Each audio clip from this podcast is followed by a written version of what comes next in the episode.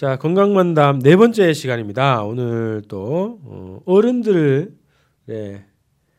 병인가요? 이것도 병이라고 봐요. 심각합니다. 네. 네. 어린들 관한 주제로 우울증을 잡았는데요. 오늘 우울증에 대해서 신나게 한번 얘기를 해주실 최현 원장님 모셨습니다. 네, 안녕하십니까? 네. 성동 아이누리 한의원 최현입니다. 네. 자, 우울증 그러면 이게 정말 오래된 얘기잖아요. 오래된 주제고 쉽지 않은 주제고. 그렇습니다. 네, 네. 이게 그러니까 사실은 이제 우울한 감정은 누구나 다 있을 수 있죠. 네. 예를 들면 오늘 아침 같은 경우에 저는 이제 진료가 없는 시간이니까 네. 편하게 집에서 소파에 누워가지고 텔레비 보고 있어야 되는데 이렇게 나와서 얘기하면 우울하죠. 이걸 근데 달고 가지는 않거든요. 혹은 이런 상황이 제 생명을 위협하진 않아요. 네. 그런데 우울증은 굉장히 위험한 병입니다. 그래서 그런 의미에서는 정도가 지나치고 그다음에 이 한 사람이 건강한 삶을 살아가는 데 있어서 방해가 되는 종류의 심각한 문제를 일으킬 수 있기 때문에 우울증은 굉장히 고민을 많이 하고 주위에서 도움도 많이 줘야 되고 대처도 잘해야 되는 네. 질병이라고 볼 수 있습니다. 근데 이게 병이라는 이름을 갖지 않고 증상이라는 이름을 갖고 있잖아요. 그렇죠. 이게 뭐 특정하기 어려워서 그런 건가? 이게 예를 들면 그 흔히 얘기해서 조증하고 우울증하고 왔다 갔다 한다고 하는 그 조현병이라든지 조울증 같은 거 이런 경우가 있을 수 있잖아요. 그 얘기는 곧 뭐냐면 감정의 경계라는 게 존재하지 않고 감정의 정도를 측정하기도 굉장히 어렵습니다. 그렇기 때문에 이거를 예를 들어서 이 범위부터 이 범위까지는 우울병, 이 범위부터 이 범위까지는 정상 이게 측정하기 어렵죠. 저도 오늘 아침에 우울했지만 지금은 네. 괜찮잖아요. 네. 네. 이렇게 범위 자체가 왔다 갔다 하기 때문에 이거를 하나의 질환명으로 특정해서 네, 가기가 되게 어렵기 때문에 우울증이라고는 하는데 이것이 쉬운 병이라는 뜻은 아니다. 네. 뉴스를 뭐 가끔 보다 보면은 아이를 집어던진다든지 아파트에서 네네. 그런 현상도 나타나는 게 다 이 증상 때문에 그렇다라는 얘기가 있단 말이죠. 보통은 충동이라고 하면 우리가 스스로 제어하고 절제하고 이렇게 생활을 하면서 네. 가게 되죠. 제가 아무리 사과가 먹고 싶어도 없으면 참는 거죠. 배 먹지 뭐 이렇게 할 수 있죠.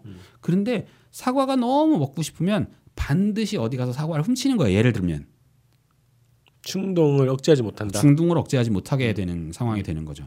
제가 얘를 사과 배로만 들었을 뿐이지 여기 안에는 생길 수 있는 충동의 범위라는 게 스펙트럼이 너무 넓어서 아주 극단적인 상황이 벌어질 수 있는데 그런 게 이제 조금 아까 네네. 예를 드신 그런 일이 벌어지는 거죠. 네.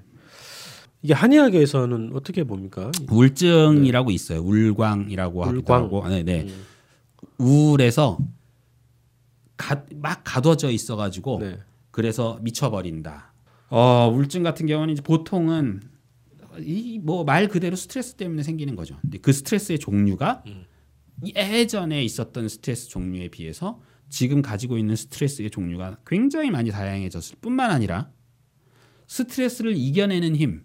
말하자면 스트레스에 반대로 얘기하면 스트레스의 감수성이 낮은 거랑 네. 다르게 지금 사람들은 스트레스의 감수성이 높아졌다. 스트레스의 감수성이 높아졌다는 건 작은 스트레스에도 민감하게 반응한다. 크게 반응하고 네, 는 거죠. 요인을 뭘로 봅니까? 이게 이제 그걸 진단하시는 거는 이제 아무래도 사회심리나 이런 거 하시는 분들을 네. 하겠지만 특히나 이제 이 우울증, 이 유병률을 흐름을 보면 좀 이해하기 쉬운데요. 유병률. 예, 유병률. 네. 예를 들어서 100명이 있으면 그중에 병을 갖고 있는 사람의 숫자 네. 이렇게 생각하면 됩니다. 유병률이 높아진다는 건 옛날엔 100명에 한 병만 앓는 병이었는데 지금은 100명 중에 20명이 앓고 있다. 이렇게 되면 유병률이 높아졌다 이렇게 네. 얘기하는 거죠. 네. 특히 아시아 중에서도 한국하고 일본의 유병률이 최근 10년 사이에 급격하게 올라갔어요. 한국, 일본? 네. 우울증. 네. 이게 통계청 자료를 보면은 유병률 자료가 있거든요. 근데 우울증이 급격하게 올라가고 있습니다. 근데 이유가 뭘까? 그러면 이제 보통은 예전과 지금과 다른 놈들은 다 용의선상에 올라가게 되겠죠. 이제 그 중에 이 대표적인 것들을 굳이 막 찝어서 말하자면 우리나라가 이제 이건 제 개인적인 생각인데 얘기해도 되나요? 하십시오. 아, 감사합니다. 만담인데. 네. 우리나라가 전 세계적으로 제일 잘하는 게 뭡니까? 잘하는 거? 잘하는 거. 뛰어난 거. 우리나라가 잘하는 거. 인터넷? 그렇죠. 대단히 중요합니다. 네. SNS하고 인터넷 이게 발달한다는 건 뭘 의미하죠?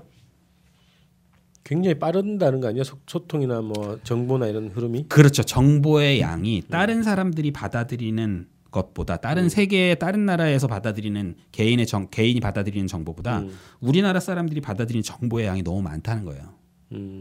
이걸 문제 삼을 수는 없을 텐데 문제는 정보가 많기 때문에 어떤 일이 벌어지냐면 자기 자신하고 비교하는 일들이 자꾸 생기기. 타인과 자기를. 그렇죠.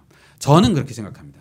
그래서 자꾸 비교하면서 살기 때문에 자기 지금 현재 살고 있는 삶의 만족이 잘 안 되고 만족감이 떨어진다는 거예요. 그렇죠. 그 얘기는 곧 자기가 어떻게 해야지 행복한 것인지가 자기 스스로 개척하고 만들어내는 것이 아니라 다른 사람들을 모델로 해가지고 자꾸 정보에 기대어서 자기 행복감을 쟁취하려고 하니까 안 되는 거죠. 우리가 뭐 대표적으로 지금은 하나도 부럽지 않지만 이건희 회장을 부러워하면 되겠습니까? 네, 전혀 해당 사항이 없는데도 불구하고 상대적 박탈감이 더 커졌다는 그렇죠. 건가요? 그렇죠. 네, 이게 빈부격차하고도 연결이 될 텐데요. 사실 옛날에는 뭐 빈부격차가 없었습니까? 옛날에도 부자는 엄청 부자였고 가난한 사람들은 엄청 가난했어요. 하지만 그것이 그 사람들을 절망에 빠뜨리고 자기 자신을 뭐 예를 들면 극단적인 선택을 하게끔 만들 정도의 수준은 아니었거든요. 그런데 최근에는 그러지 않아도 되는 사람들조차도 되게 우울한 상황이 자꾸 벌어지게 만드는 것. 이 사회적으로 우울을 재생산하는 분위기 이런 것들에 대해서 뭔가 대책이나 배려나 준비들이 있어야 되지 않는가 저는 이렇게 생각합니다. 그러면 그런 환자가 왔어요. 네. 병원에. 그럼 어떻게 합니까? 같이 슬퍼합니다. 울어줘요 같이? 제가 눈물이 없어서 그것까지 되게 어렵더라고요. 생각보다 되게 우는 게 어려워요. 근데 이제 이게 보면 저한테 오시는 분들 중에서 이제 어른들, 어린애들은 이제 우울증이라는 게 따로 판단하기가 굉장히 어렵긴 한데 이게 다른 방식으로 드러나게 되는데 그건 이제 다음에 또 이제 이야기를 하게 되겠고 어른들 같은 경우에는 일단 힘들어요 사는 게. 그렇지 힘들지. 그러면은 몸 처지고 막. 그 댁이 그 집이 이렇게 존댓말을 워낙 이제 예의 바른 사람이라서 자꾸 존댓말을 쓰게 되네요. 그 집이 그럼 예를 들어서 진짜 찢어지게 가난하냐 못 사는가? 아니에요. 전혀 그렇지 않습니다. 아이들이 그러면은 삐뚤어졌는가? 아니요. 밝고 즐거워요. 집안 자체는 화목함이 넘치는 집이에요. 그런데 엄마는 우울해요. 왜 우울하지? 이제 여러 가지 이제 이야기를 서로 나누게 됩니다. 네. 엄마들이 대부분 더 우울하죠. 아빠들보다는. 아빠는 여기서도 답을 찾을 수가 있어요. 엄마는 왜 우울하고 아빠는 우울한 사람이 좀 덜할까? 실제로 빈도 완전 달라요. 네. 여성이 훨씬 더 유병률이 높죠. 왜 그럴까? 차이 그러면은 역시 남자와 여자의 차이가 되는 놈들은 다 용의선상에 올라가겠죠. 네. 뭐 대표적인 게 임신과 출산이 될 수밖에 없는 건데 어쨌든 그거는 잠깐만 놔두고 사회적으로 또 엄마들이 피곤한 이유는 신경 쓸 게 많기 때문에 너무 말하자면 힘센 엄마가 되어야 되니까 집안일도 다 하고 애들 건사도 다 하고 심지어 돈도 벌어야 되는 상황이라 그러면 최악이죠. 최악은 아닙니다. 즐거운 일이어야 되는데 이게 생각보다는 되게 어렵고 근데 이게 이제 사회적으로 유리천장이 있기 때문이다. 이런 면도 일면 저는 이해가 되지만 실제로는 개인적으로는 완전히 우리 의식 속에서 다 떨쳐내지 못한 약간 가부장적인 시스템, 의식 이런 것도 저는 작용을 하고 아빠가 육아에 참여하는 것이 지금보다는 훨씬 더 활성화되어야지 이 문제가 해결해야 된다 이렇게 생각하는 사람인데요. 네. 어쨌든 간에 엄마들이 너무 힘듭니다. 근데 이런 얘기 할 때 제가 어머님들한테 반드시 저는 구체적인 얘기하는 걸 되게 좋아하기 때문에 한마디를 꼭 해드립니다. 뭐냐면 하루에 30분 미니멈 30분은 다른 생각하지 말고 본인을 위해서 쓸 수 있는 시간을 확보해라. 이게 그리고 시간을 짬을 내서 하는 게 아니라 제일 먼저 이 시간을 정해놔야 된다. 확보를 해라. 네. 그러니까 예를 들어서 하루에 계획표가 있다 그러면 이 시간을 딱 정해놓는 걸 제일 먼저 하는 거죠. 나머지는 예를 들어서 10분 만에 설거지 다 못하면 내비두세요. 설거지 그릇이 썩나?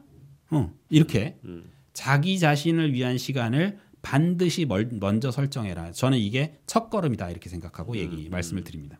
자기가 하고 싶은 거 평소에 그렇죠. 이런 것을 할 수 있는 시간을 갖고 그렇죠. 네네. 예를 들면 체조를 배운다든지 네, 필라테스를 간다든지 아니면 뭐 술을 마신다든지 상관없어요. 저는 상관없다고 생각합니다. 뭐든. 네. 그것이 도가 지나치면 본인도 알아요. 아니 성인이잖아. 본인도 알아요. 필요한 시간을 딱 정해놓고 가장 먼저 정해놓는 것 그것이 시작이다. 네. 네. 소통 얘기를 또 하셨는데 소통이 중요하다. 속에 있는 얘기를 꺼내놓는 훈련이 잘 안 돼 있어요. 우리들은 대부분 또 그러지 않나 우리? 그렇죠. 네. 대부분 그렇죠. 근데 좀 남자들끼리는 좀 덜한 면이 있죠. 네. 아이 뭐 얘기해 괜찮아 자식아 네. 뭐 그러면서 다 결국 한 사람이 알면 다 알게 되는 뭐 이런 구조인 걸 알면서도 우리는 네. 그냥 편하게 얘기하는 것이 좀 약간 습관이 되어 있다고 친다 그러면 일단 사회적으로 만날 사람이 그게 폭넓지 않아요.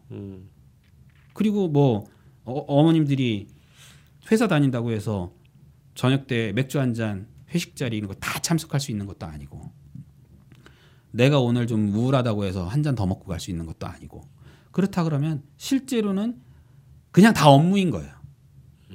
우리는 예를 들어서 뭐 어떤지 모르겠지만 제가 만약에 직원들하고 소주 한 잔 하자 소주 한 잔 하는 즐거운 시간이거든요. 그게 근데 엄마들은 그게 안 되는 거죠.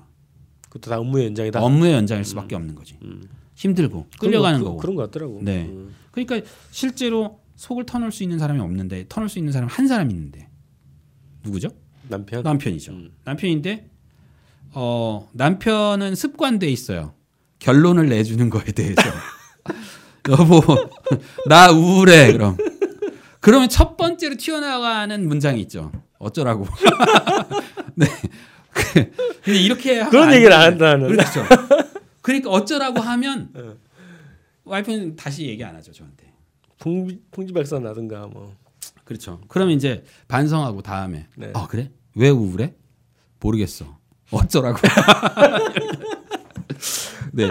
이게 훈련이 잘 안 돼 있는 거예요. 내가 맞아요. 우울할 때 네. 상대방한테 어떤 방식으로 이야기를 하고 이런 거는지도 사실은 잘 훈련이 네. 안 돼 있고 네. 남자들도 어떻게 대응해야 되는지 훈련이 전혀 안 돼 있는 거지. 어떻게 배우는 데 있습니까? 네? 배우는 데 있어요 그거? 뭘? 어떤 거요? 대응을 배우는 곳이 있습니까? 대응을 배우는 건 없죠. 그냥 내가 상대방 입장이라면 네. 일단 근데 그런 건 되게 많잖아요. 여성들이 남자한테 뭐 이런 얘기를 하면 아 그래? 그래 아니 우울해 보여 무슨 일이 있나 이런 식으로 동감을 먼저 하고 네. 그 다음에 살짝만 파고든다. 너무 깊이 대답을 판결을 내리려고 하면 안 된다. 제가 이렇게 말을 잘하는데도 불구하고 저도 맨날 혼나요. 왜냐하면 대화하다가 한 3-4단계 넘어가면 저도 어쩌라고가 나오거든요. 저도 훈련하고 있는 그래서 네. 뭐 어떻게 하라고 나고. 네, 그러니까 근데 어쨌든 간에 그래도 대화를 많이 해야 돼요. 자꾸 대화를 많이 하고 저는 그래서 저희 와이프하고 앉아서 같이 밥을 먹든 뭐 소주 한 잔을 하든 맥주 한 잔을 하든 간에 네. 낄낄대는 시간이 제일 중요하다. 웃어? 네, 웃는 시간. 야 낮에 이런 일이 있었는데 진짜 웃기더라. 이제 저는 이제 약간 생긴 것도 그렇고 네. 개그가 좀 있는 사람이니까 그런 걸 하면서 서로 낄낄대는 거죠. 그리고 이제 뭐 와이프도 뭐 재밌는 얘기를 하면은 막 박장대소하고 웃어주고 그리고 실제로 웃기니 저희 와이프도 좀 웃겨요. 좀 배워 학원 다니는 느낌이 있어요. 근데 어쨌든 간에 그런 얘기하면 서로 낄낄대는 것 이것이 소통의 시발점이 되고 저는 이제 자랑스러운 게 이런 거죠. 그럴 때 어느 날 저희 둘째 아이가 이제 초등학교 2학년이거든요. 네. 아빠한테 상장을 주겠다는 거예요. 무슨 상장이냐? 아빠한테? 아빠 맨날 늦게 들어가고 너희들한테 미안한 마음밖에 없는데 마음속으로 그렇게 말은 안 해요. 근데 어쨌든 간에 근데 상장에 뭐라고 써있냐면 상장이 스마일 상장인 거예요. 항상 웃는 모습을 보여줘서 칭찬한다는 내용입니다. 제가 그거 보고서 내가 이게 제 인생에서 가장 말하자면 행복한 상이 아닌가. 네. 앞으로 계속 더 많이 웃어주고 웃겨줘야 되겠다. 이런 생각을 하게 되는 거죠. 네. 그게 소통의 시작이다. 근데 이런 시간을 많이들 가지셨으면 좋겠습니다. 네. 네. 그리고 그건 이제 말 처방이잖아요. 말 네, 처방. 그렇죠. 근데 네. 이제 무슨 실제적인 약물 처방도 있습니까? 아, 물론이죠. 물론입니다. 연예인들 중에서 이제 공황장애 있다고 얘기하고 네, 그렇죠. 이런 분들이 있고, 네. 그다음에 서양 의사들 처방 받고서는 뭐 잠 잘 자는 약, 그다음에 뭐 이런 거 있잖아요. 연예인들 신경 완화제, 네, 그런 종류의 것들, 이런 것들이 다 보통은 마음을 편안하게 만들어주고 즐거움의 호르몬, 즐거움을 느끼게 만들어주는 호르몬을 분비하게 만들어주는 약들이에요. 네. 위험합니다, 실제로는 이것들이. 이게 중독성이 있어요. 네네. 중독성이 있을 뿐만 아니라 실제로 나중에 용량을 점점 늘려가는 과정이 생길 수가 있는데 그러면 또 극단적인 일들이 일어나는 상황이 돼요. 이게 실제로 완전히 확실한 정보들은 아니기는 한데 연예인들 중에서 이제 극단적인 선택을 한 사람들 혹은 신문에 나는 처방받아가지고 이렇게 선택을 한 사람들의 얘기를 들어보면 실제로 그것이 의심되는 경우가 많아요. 효과는 굉장히 좋습니다. 특히나 서양의학 약물, 향정신성 의약품이라고 하죠. 향정이라고 부르는데 향정 처방받은 경우에는 효과가 즉시 일어나요. 먹자마자 그냥 편안해져. 아, 네. 30분만 지나면 흔히 표현상으로 유포릭해진다고 그래요. 유포릭? 예, 유포릭해져. 굉장히 행복감이 느껴지고 즐겁고 훨씬 짜증나는 생각 하나도 안 들고 편안해진다고 실제로 얘기합니다. 네. 위험한 순간이 언제냐? 그 우울증 약을 끊었을 때입니다. 그때 예전보다 훨씬 더 큰 절망감과 좌절감을 느끼게 되는 거죠. 그 나락폭이 더 커진다는 거네. 그렇습니다. 네.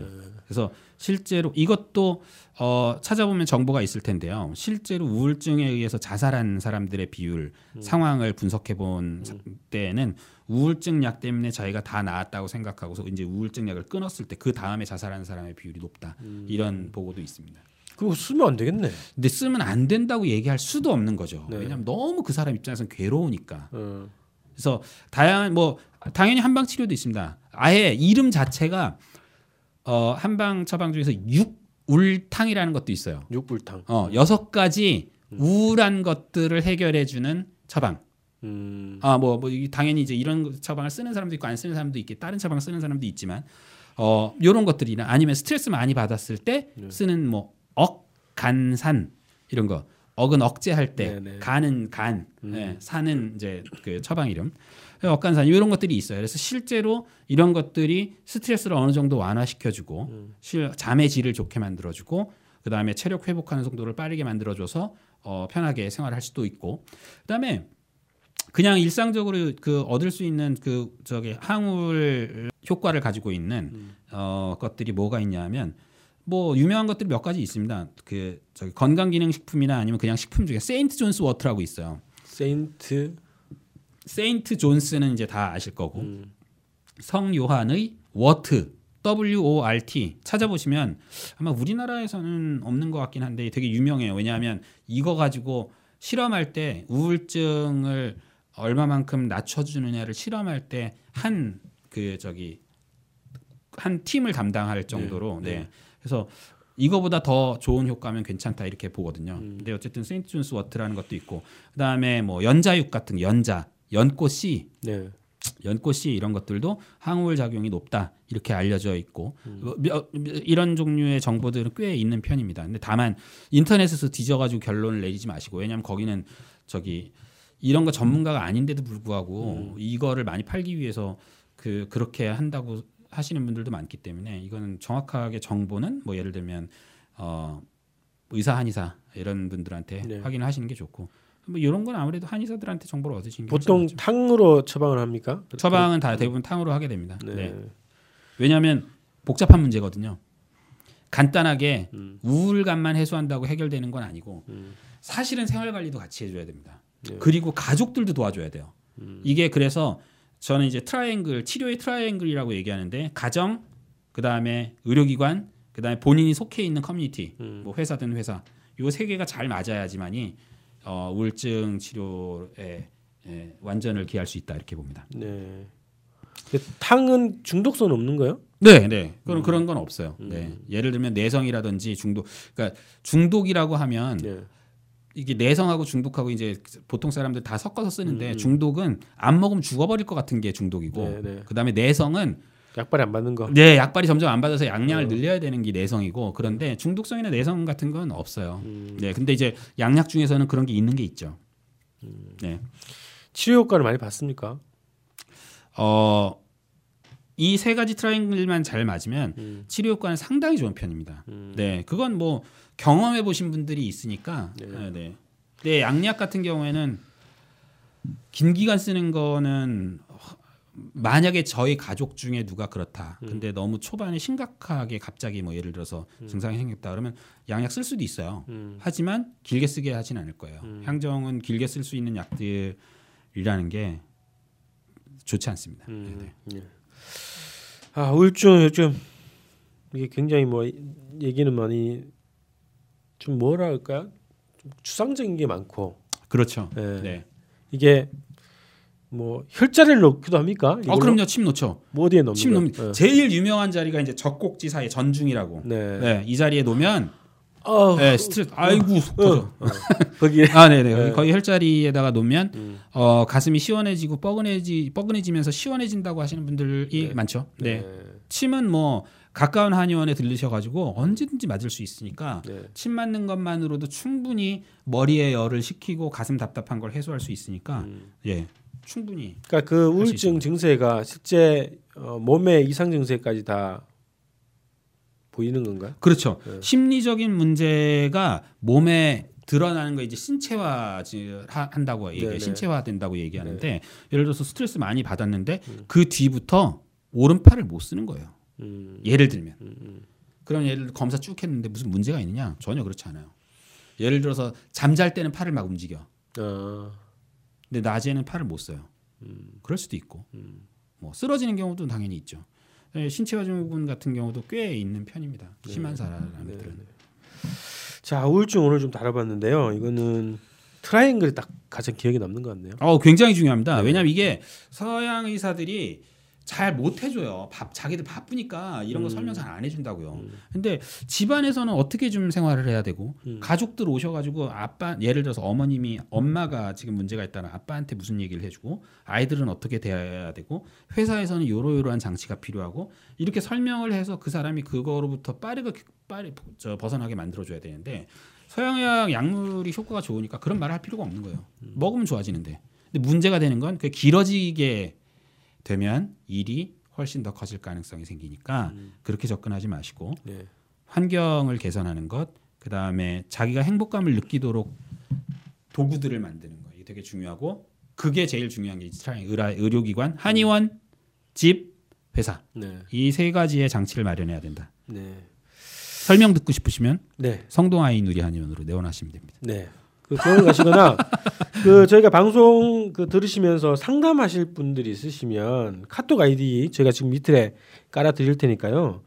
저장해 두셨다가 아이디로 상담을 하시면 우리 원장님이 직접 그렇죠. 네, 제 핸드폰이 이거 하나밖에 없어요. 네, 응대를 해주신답니다. 네. 그래서 자주 이용을 해주시고 또 내원을 해주시면 더 구체적으로 그렇죠. 아무래도 이제 글로 쓰는 것보다는 대화 나누면서 네. 분위기 파악도 하고 실제로 뭐 몸 상태는 어떤지 체크를 해서 네. 판단을 내는 게 더 정확하니까요. 근데 네. 그럼에도 불구하고 거리가 멀거나 아니면 정말 궁금한 사항이 있다 그러면 언제든지 편하게 제 카톡 상담은 24시간 합니다. 네, 잠을 잊고 상담을 받는다고 하니까요. 아니 잠은 자야죠.